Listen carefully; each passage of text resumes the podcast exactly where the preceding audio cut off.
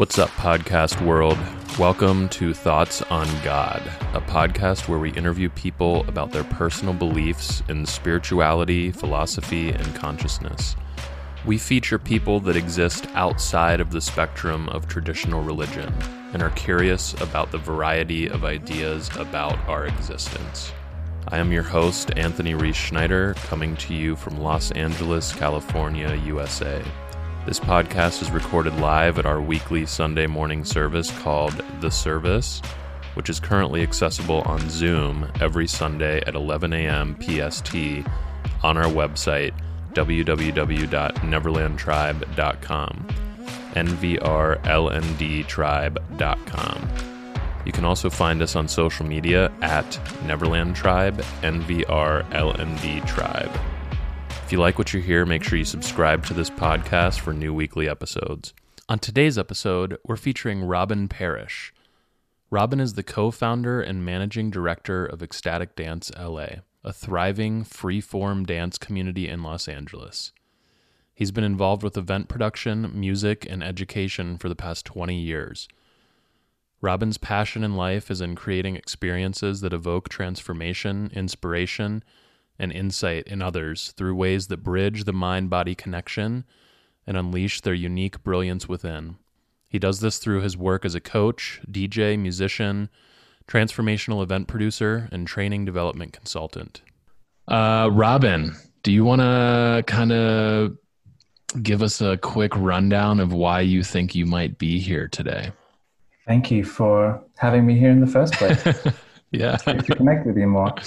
Well, I've seen you at many of the spiritual, quote unquote, spiritual events here in LA, and uh, I produce the Ecstatic Dance here in Los Angeles, which you've become a regular, I feel. Mm-hmm. Um, and so I feel that might be part of the reason why I'm there. We're kind of experiencing a similar time frame in Los Angeles here or in the world right now in this kind of consciousness expanding movement, which we're mm. a part of and are interested in.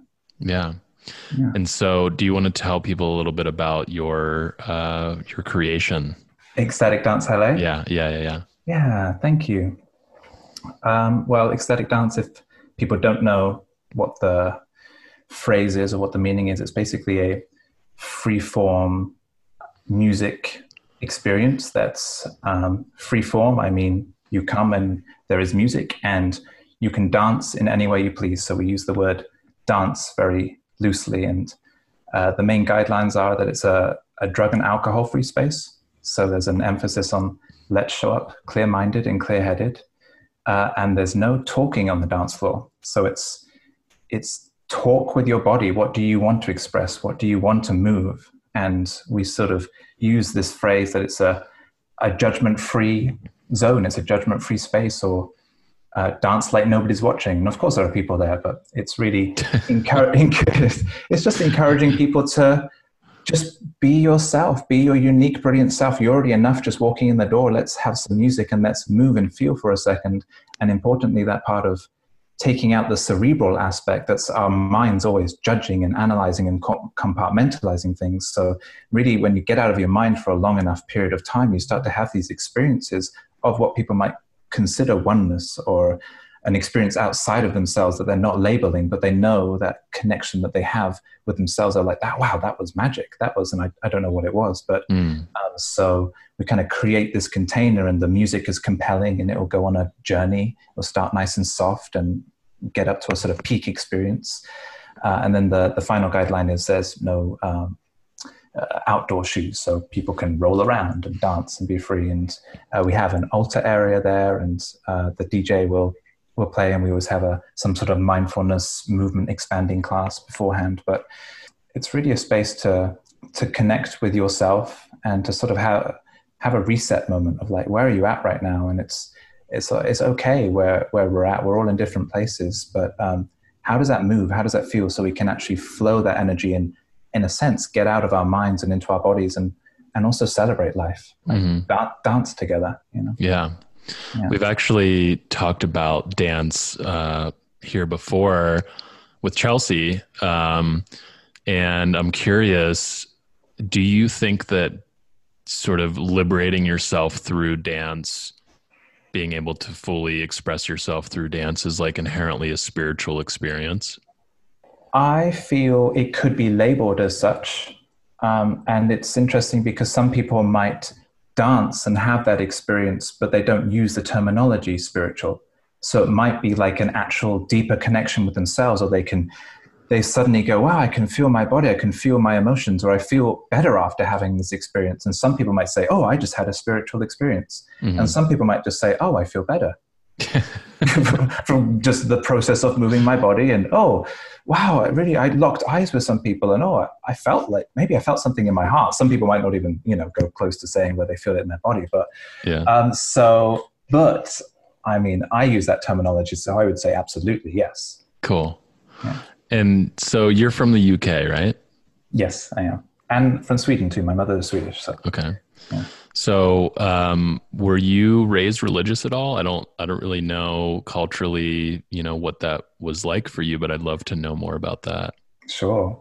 I wasn't actually. I grew up in quite a sort of agnostic household. So uh, it wasn't a sort of denying, it wasn't atheist. It was more, we, you know, we don't really talk about that. Um, so uh, non-religious. I grew up in um, in Gloucestershire. It's actually quite quite like the Shire. Actually, it was you know nice artist village. So it was a, in the 70s, a lot of um, hippies moved there actually. So it was like the next generation of that.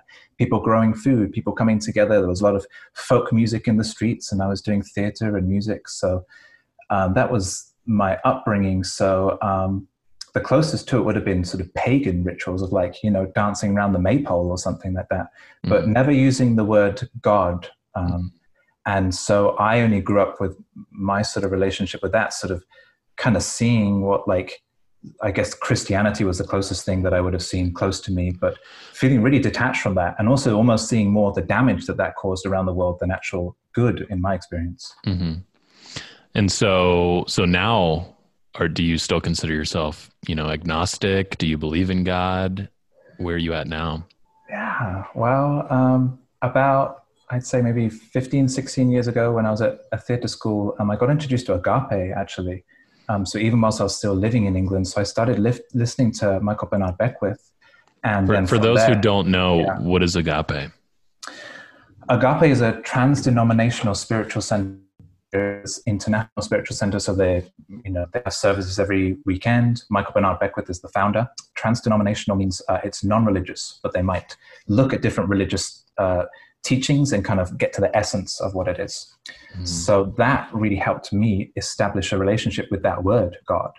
And so from that point for the last maybe 16 years, I've been meditating in on a spiritual journey myself. So, um, and having, not having that relationship with God in the beginning, or a religious relationship sort of it's almost like sometimes my mind was looking for the science to help me have experiences of it so i remember even um, looking at uh, into Bruce Lipton, who's a who's a scientist, and he was he did this dish uh, this uh, experiment where he had two petri dishes, uh, both with just you know regular sort of matter cells in there, and then uh, they could extract the um, uh, the chemicals which create stress. in our bodies, and they would put it into one dish and extract the chemicals that we experience, you know, love experience, and put it into the other dish. And when you see what would happen, you know, the, the dish with the the um, the stress cells they would ha- have tumors would cre- be created and um, you know they would die basically.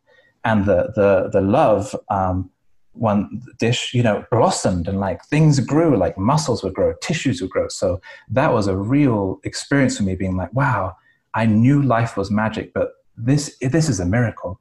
So yeah. once i started to meditate on that and understand that actually we are a living breathing miracle um, just as we are. We might call it God or not. And so I started from that point, start to have a real relationship with what, what does God mean to me, you know? And it got outside of my head and more into actual physical experience of being here on the planet, being like, this is miraculous. This is, this is God.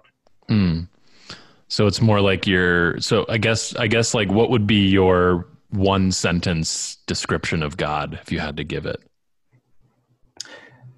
Infinite loving intelligence infinite loving intelligence. Awesome. And so uh, you touched briefly on it, but the process of you sort of like finding agape, coming from, you know, this agnostic background, not really having a relationship with this idea of God. Um, what was it that pulled you in? You know, what was it that that appealed to you about agape and like how did you even, you know, stumble on that? Uh, it probably goes back to when I was in my rave days in England. I was in quite a bit of the rave scene and was having these quite what I would call spiritual experiences of oneness with people. But because they were they were drug infused or you know especially in the surroundings, I guess I had a feeling that like oh this is synthetic this experience. But the more it started to happen, the more I realized, hang on, that there must be something else out there. This must be. So I was always drawn to. Then I was going to. I was going to a lot of festivals, and then I started to find out. I'm like, I wonder if there's like a little meditation class going on, or like a yoga class, or something like that. So I already was drawn to those types of things, and as I started to try and have these conversations with my friends, a lot of people were like, oh, just, just go meditate in the corner. Not, not many people wanted to really engage like that. So once I started to find like Agape, I'm like, I knew it. I knew there was more to life. I knew it. So um, that probably planted the seeds for me ending up in California, really. Um, but that really started, um, I think it was, it was reading, then I was, would start to read sort of Buddhism, uh, you know, a lot of, uh, Alan Watts and uh, Ernest Holmes and a lot of these teachers, and I'm like, they're using the word God, but now it's starting to take on a whole different resonance. And then mm-hmm. because I was getting deep into um, the, the theatre scene and doing a lot of really we were doing a lot of psychosomatic healing in those uh, theatrical kind of explorations and ensemble building and those types of things so i started to be able to see there was this ego and i started to see that there there is something else out there you know our mind wants to label what it's called but like so i really had to start building my own personal relationship with it really so was it kind of like the the concept of God went from like an old white dude in the sky to like a universal, omnipresent, loving energy? Yeah. and like and and not so like cerebral not like oh i'm gonna meditate in the skies. It's like i can see god when people are like acting from a place of love. Like it's very 3d it's very physical. Mm-hmm. it's not like we're waiting to die. It's like no it's like what about that concept of being having heaven on earth right now? So meditating on on on that sort of the concept and and starting to have actual experiences of looking around and seeing light everywhere and seeing god in everyone that i see. So those types of experiences are very personal but um, yeah. And so now like i guess how how do you are you what's your relationship like now i guess with with god in terms of like on on a daily basis i guess i would say? It's definitely a matter of witnessing the mind and knowing that i am not my thoughts and that we are these vibrational beings so i can experience a lot of thoughts coming through. But as i witness them i'm like huh there's a, a, witnessing aspect of me. Like i can sometimes feel an emotional response to these thoughts but i have those moments of my for myself is a is almost like a mental discipline of just watching and observing. Uh, relaxing more into life not pushing and forcing and, and knowing when i have an idea i feel that's um, or something that I want to do, and I can kind of trace it back and feel like, is it coming from fear or is it coming from love? So it really comes down to those two things. Mm-hmm. So for me, uh, the closest thing to God that I would say is is the vibration of love. Mm-hmm. So for me, it's like creating my life out of out of love, uh, and uh, that became much easier for me when I, I had a moment in uh, Santa Barbara a few years ago and almost died in the in the water. I almost drowned and so I had a moment when I actually got out of that experience and really felt like I'd been given a second chance. And I knew in those final moments, as I was really in the thick of it, that like, wow, I've been in some ways like doing it, doing it all wrong. I knew where I was forcing life. So for me, it's it's been more of a, a stepping out of the way and really when experiences are happening or I want to do something, is it coming from love or is it coming from fear? Mm-hmm. And do you have like a daily practice at all? Absolutely, yeah. But I think the mornings, a lot of people talk about it. It's essential. I feel like how you mm-hmm. how you wake up. So I've been meditating regularly for um, probably like maybe thirteen or fourteen years now. Mm-hmm. Uh, that's that's a definite every day. Um, uh, journaling, I think, is wonderful. Journaling as a practice. Just to, I did the Artist's Way course, and every morning, some people might know about it. You just write this free form writing, just to write and just get all that stuff out because it's it's not us necessarily all these thoughts and what have you but sometimes a whole day might be tainted by this like one thought that we woke up with. So just like really clearing my mind and that sort of things. Recently breath work has been really uh, supportive. I feel everything going on. So mm-hmm. uh, and then I've, I've worked with affirmations in the past and what have you and done enough spiritual reading. Just just always studying. There's always more to know. Mm-hmm. yeah. Awesome. What do you think happens when you die? When we die? Oh okay let's go there robin. We're here. We're kind of facing death right now. Actually that's a, a good meditation that buddhist meditation where you where you focus on yourself and then you expand and you kind of viewing yourself from above the room and then go further away and until finally you're viewing yourself in this little light on this planet. And then and then suddenly you just let go and you're like whoa what if you're not there? Uh, sometimes coming out of that meditation i'm like oh i'm alive i can see. But but what happens when we die like i feel like um, the ocean if you're if you're looking at a wave a wave forms and you can see the crest starting and it and it tumbles and it has this whole experience and it you know has its peak and then it comes down and crashes and merges back into the water. It's like we might label that wave. It's like, oh, that that's Timothy, that wave. You know, like that's Timothy. It's a whole life there. Good old Timothy. Uh, good old Timothy. uh, and and it's like, oh no, Tim- Timothy's dying. He's, he's he's going into the ocean. He's becoming one with the ocean again. So it's like, it's like we don't.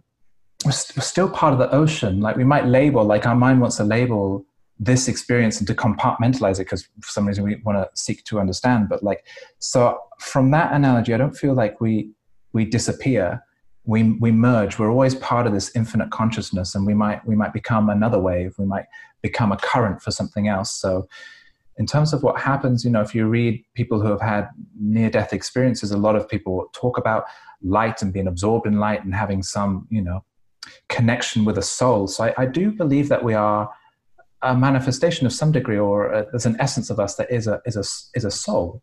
Mm-hmm. So I feel like that relationship is infinite and does not end when our physical bodies um, have have had their time. Yeah. yeah. So how would you how would you explain what a soul is to somebody? Is it just like is it just the metaphysical aspect of our existence of our being? I would say to some degree, like if we really listen to our heart and what do we really, really want in life, I don't think we'd all come up with the same thing. I feel like there would be billions of unique little, oh, I want to have this expression or, or do this. Or so I feel like that thing that is leading that inspiration, I feel is a part of our, our soul. Because if it was just pure, like this is God consciousness, which is still, if God consciousness is everything, then it is part of it but then we'd almost all just be the same and do the same so there is this innate uniqueness so i feel so i i feel like our soul is is the essence of our uniqueness you know if if outer space right now or you know somewhere in the universe there is this star that's burning bright that is our soul essence you know that's always burning and we can be on earth on this having this physical plane but we're kind of driven our our, our spark you know our spark of life i feel like that's our soul mm, i like that I feel like I can actually like tune into that, you know, yeah. and like identify it, which is nice. Mm-hmm. All right, so that wraps up this episode of Thoughts on God. If you liked what you heard, make sure to subscribe. Follow us on social media at Neverland Tribe, NVRLND Tribe. Feel free to reach out to me if you have any comments or questions. I'll talk to you guys soon.